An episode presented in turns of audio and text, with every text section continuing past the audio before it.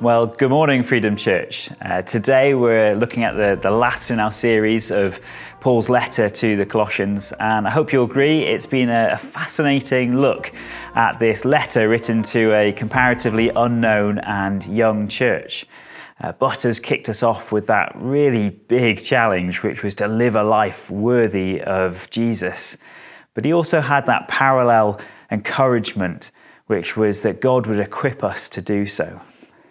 We've looked at the supremacy of Christ and how, by maintaining that bigger vision of who he is and what he has done, will allow us to hold on to the treasure, that big picture vision that Paul had that allowed him to uh, go through all the things that he went through to ensure that the message of Christ is proclaimed.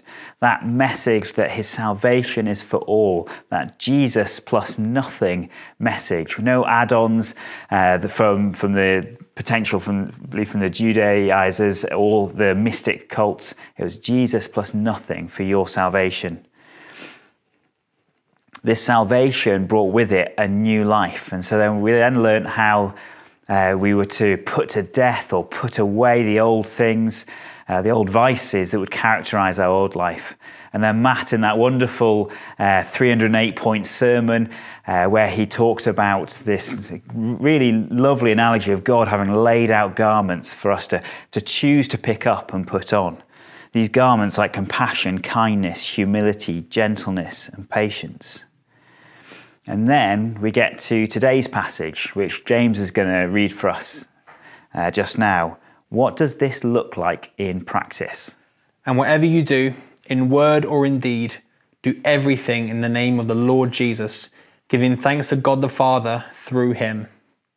Wives, be submissive to your husbands, as is fitting in the Lord.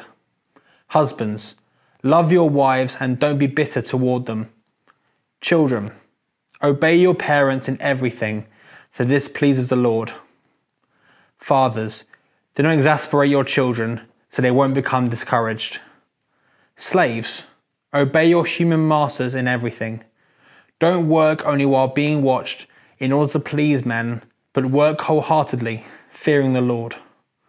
Whatever you do, do it enthusiastically, as something done for the Lord and not for men knowing you will receive the reward of an inheritance from the Lord.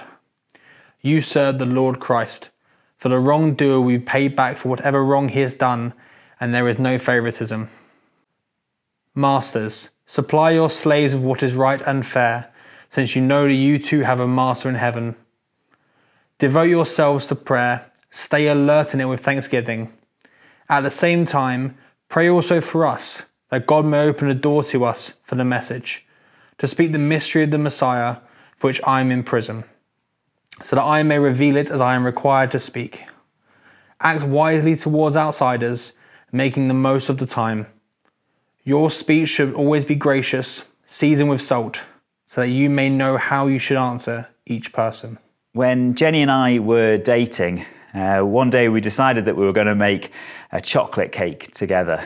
Um, so we, we got a tried and tested recipe from, from a recipe book of uh, my parents, and we got all the ingredients, and we mixed the batter, poured it into the tin, put it in the oven that was preheated at the right temperature, and when it was done, we brought it out and we did the weird thing that you do with a skewer that I don't understand how it works, but someone does. Unfortunately, Jenny did at the time. Cake was ready, it was done. So we took it out, we let it cool, and then we took it out of the tin and then made like an amazing vanilla butter icing, a real unctuous butter icing all over the top. And then it was ready. We cut a slice, and as you pulled it out, it was like that kind of brownie cake that you get, all moist and delicious inside, with this butter icing on top. It, it looked like a sort of pint of Guinness in in uh, in cake format. And so I took a bite, ah, straight out again. We'd somehow managed to do what you'd only normally find in like a 90s teen sitcom. We'd managed to mistake the sugar for salt. So, this beautiful chocolate cake that we'd taken ages to make had hundreds of grams of salt in it and not a single crystal of sugar. You see, the proof of the pudding is very much in the eating. This thing looked phenomenal. It was amazing. It was beautiful, but it was utterly vile. I'd have rather have had fruit. Now, the previous two and a half chapters of Colossians have been concerned mainly with the church's teaching and understanding their new identity in Christ and being able to resist the, the alternative teaching that seems to follow Paul's teaching around. But now we move on to the proof of the doctrinal pudding. This isn't for show. Verse 17 states that whatever you do, in word or in deed, do everything in the name of the Lord Jesus. See, this isn't constrained to a Sunday, this isn't constrained to ceremonies or rituals that you perform. The knowledge of your new life, your status before God, Paul says, is to permeate all aspects of our lives. So, practically, what does this look like? Well, there's two major themes in this morning's passage, and I've called it the rules of engagement. We've got in the house and in the world. So, as I said in the prior text, it's concerned with uh, the church and its members, but it now switches to life at home. The Christians in Colossae, like uh, us in Liverpool, are now living new lives in Christ, but they are living in that already and not yet tension of God's kingdom. That Christ is victorious, but we're not going to see the full expression, enjoy the full expression of that until he comes again. So this means that the institutions of the day remain. Their newfound freedom from sin and their equality that they now have in Christ did not mean that they were free from the, the social structures of their day. And as Christians, we need to be able to relate to each other and non believers within these institutions in a way that's appropriate and is evident that we have Christ in me, the hope of glory. So, here in verse 18, Paul adapts something that was really well known in the Roman Empire and has been, had been around for hundreds of years. These were the household codes. See, we're not the latest generation to find this section potentially inflammatory. I know this section has always been an inflammatory section. In our culture, the talk of submission is fraught with tension and that Paul didn't use these verses to outright condemn slavery has been to many a bit of an issue. However, it must be understood that this would also have represented an inflammatory section to those hearers in uh, Asia Minor in the first century. Just for a different reason, we must understand the context in which this was written. See, household uh, codes were commonplace in Asia Minor in those days.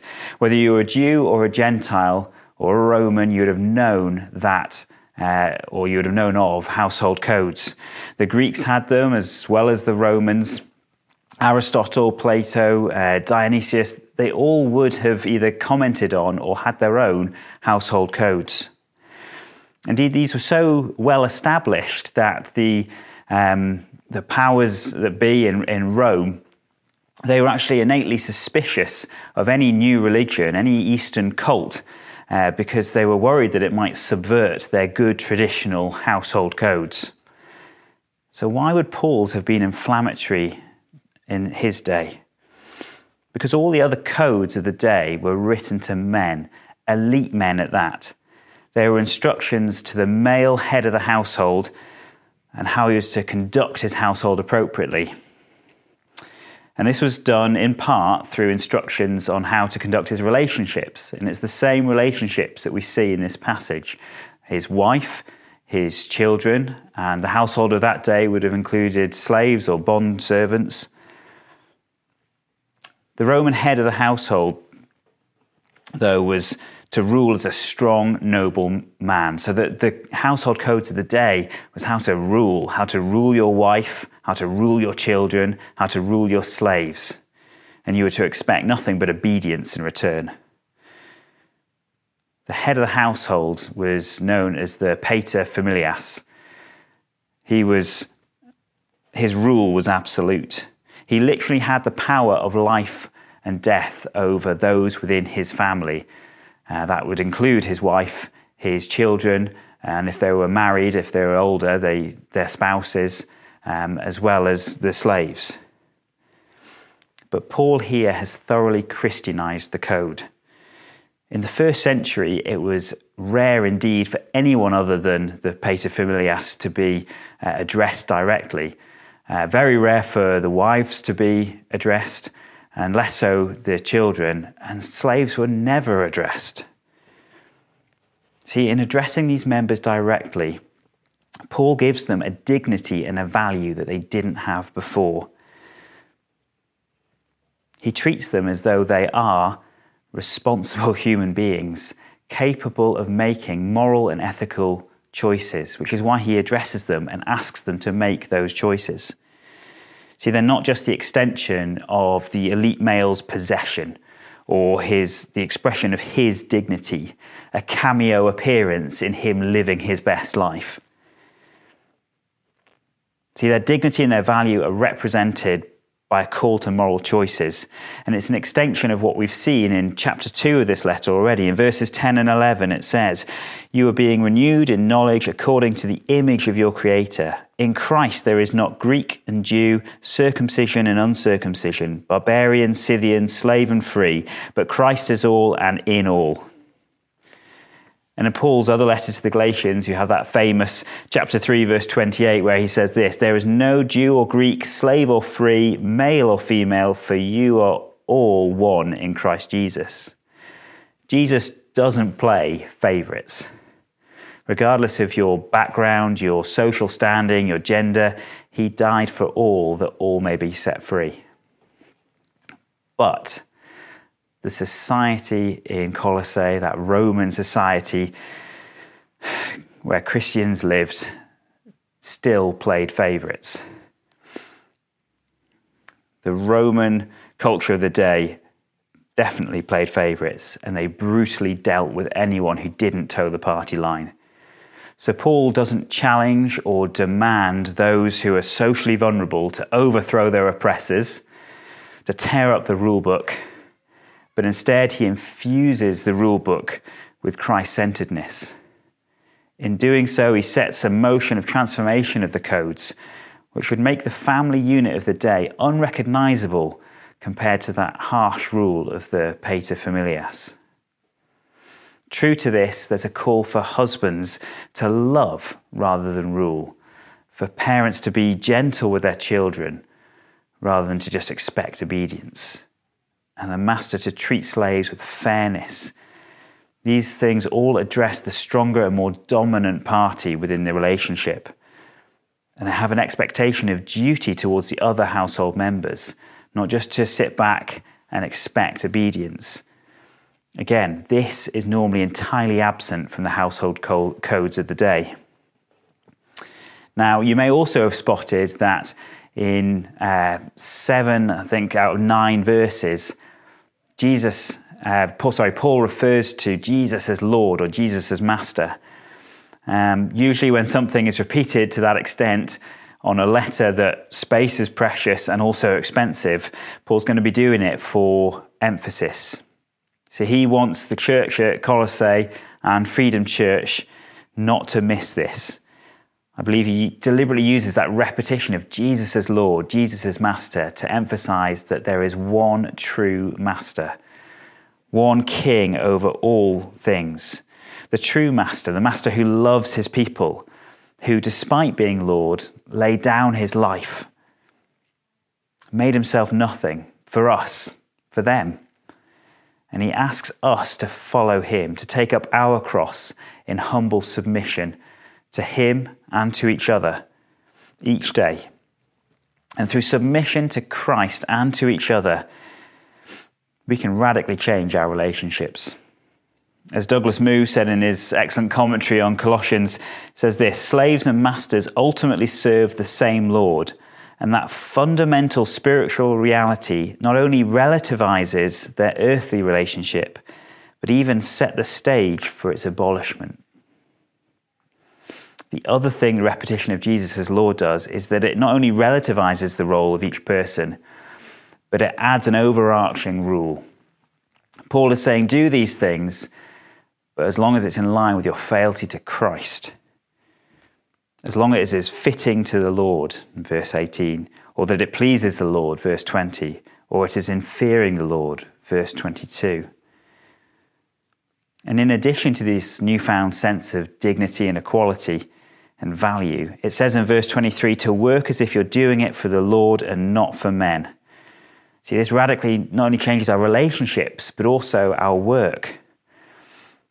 As N.T. Wright said, the task may appear unimportant or trivial, but the person doing it is never that. And he or she has the opportunity to turn the job into an act of worship.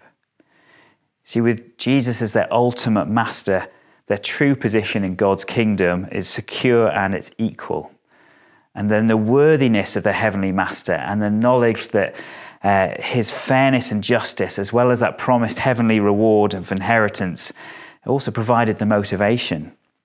No wonder the uh, relationships written here would have looked exceptionally different to those of the time and would have raised traditionalist Roman eyebrows. So it begs the question do ours? Does the way that I relate to my wife and my children stand out as different? So I treat them in a way that is loving and honoring and valuing their equality and their dignity before Christ? Or are they just extensions of my personality? Are their achievements actually my achievements, part of my pride? What about the relationships I have with my earthly master? I've got to be careful not to stretch this analogy too far, but the, the closest relation I have to an earthly master that's being talked about here would be my, my boss at work. Does the relationship I have with her stand out as different? Do I work like I'm working for a master in heaven?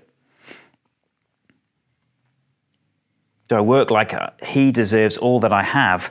That no task is trivial because I am not trivial and the one I'm working for ultimately deserves my all. what about the ones I look after? Do I treat them in a way that reflects the way that Christ loves me? How about you? How are your relationships with your boss, with your wife, with your husband, with your housemate, your children, your parents? Do they reflect this new life that you have? Do they reflect the transforming power of the gospel within you? Now, it is hard, I know. One of the things I find the hardest is letting cynicism rule my heart, especially after Sunday, going through that week and I hit work and there's that cynicism within.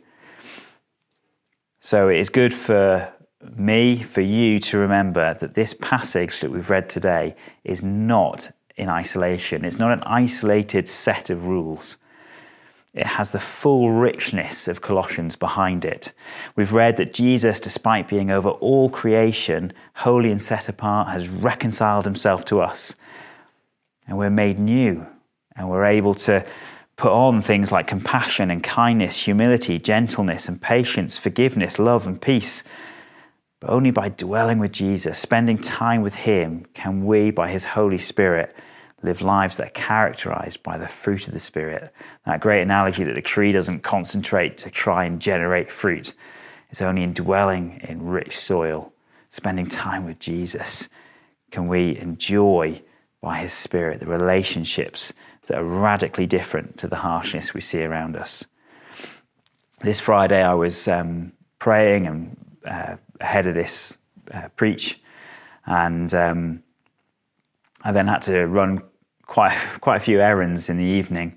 All I wanted to do was just relax and just get home, uh, but the errands needed doing. So it was fairly late, and I'm driving along, and there was that car that we know in, in front of us, where the person believes that gravity alone is enough to keep the accelerator moving.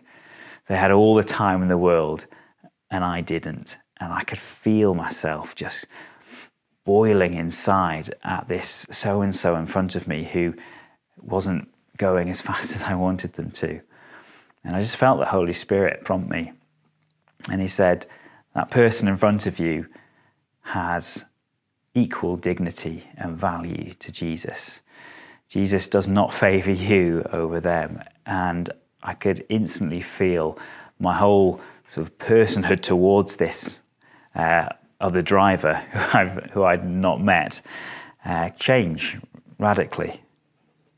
Now, I know that's small, and I've um, used sort of similar things where, where the Holy Spirit's prompted me in, um, in meetings at work where there's a bit of tension. But it just shows you that uh, the Holy Spirit um, is the one who we need to dwell in, to listen to, to be obedient to, if we're to have these radically different relationships. I'm not capable of doing it without Him. So, having given a framework of how to relate to people at home, Paul talks about relating to others in the world outside the home. In chapter 4, verse 2, he says, We're to be devoted to prayer and alert in it with thanksgiving. With all that's come before, this reminder of our newfound dignity and our equality in Christ, that we've been reconciled with Him, and the hope of a radically different relationships, there is plenty of reason to be thankful. To be quick and alert for opportunities to be thankful for God helps to maintain that perspective of that true Master in heaven that we talked about before.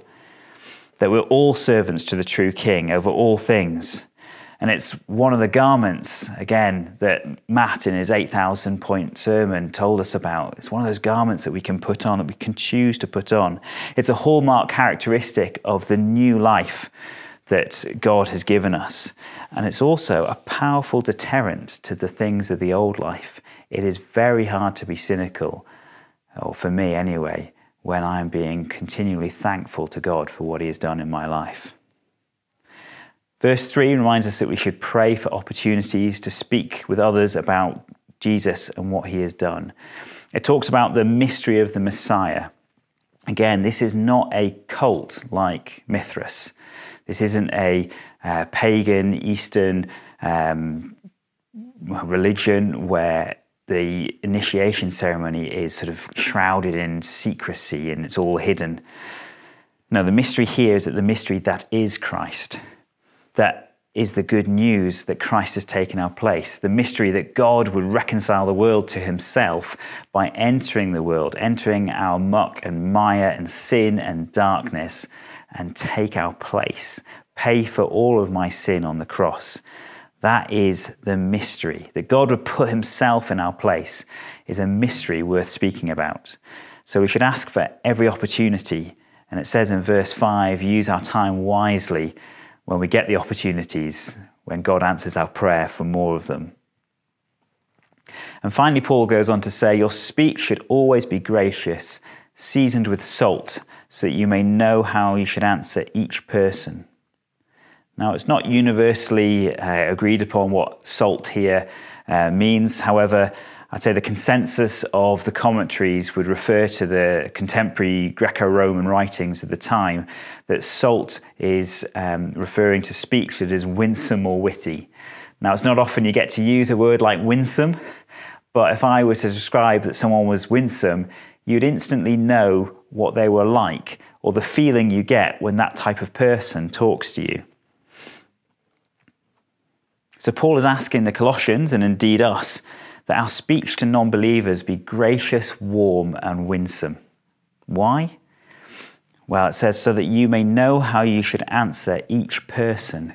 Note here it says each person, not each argument or each question. Paul is saying, don't win the debate, but lose the person. Don't try and steamroller someone, steamroller over their objections or their questions because you've got the right answer. Remember, you are loved by God. You have such incredible, incredible dignity and value, but so do they. You want to win the person because all are equal before Jesus. So there you have it Freedom Church. We're to be thankful for what God has done. We're to be reminded that our salvation is entirely reliant on Jesus and nothing else. We have new lives in Him, so we're to put off the old and choose to don, to wear the new things that God has laid out for us that characterize this new life. And then we're to live this new life in a way that uh, reflects what Jesus has done for us. And then lastly, we should tell others. We should tell others about Him and what is available through Him, which is Christ in you, the hope of glory. God bless Freedom Church.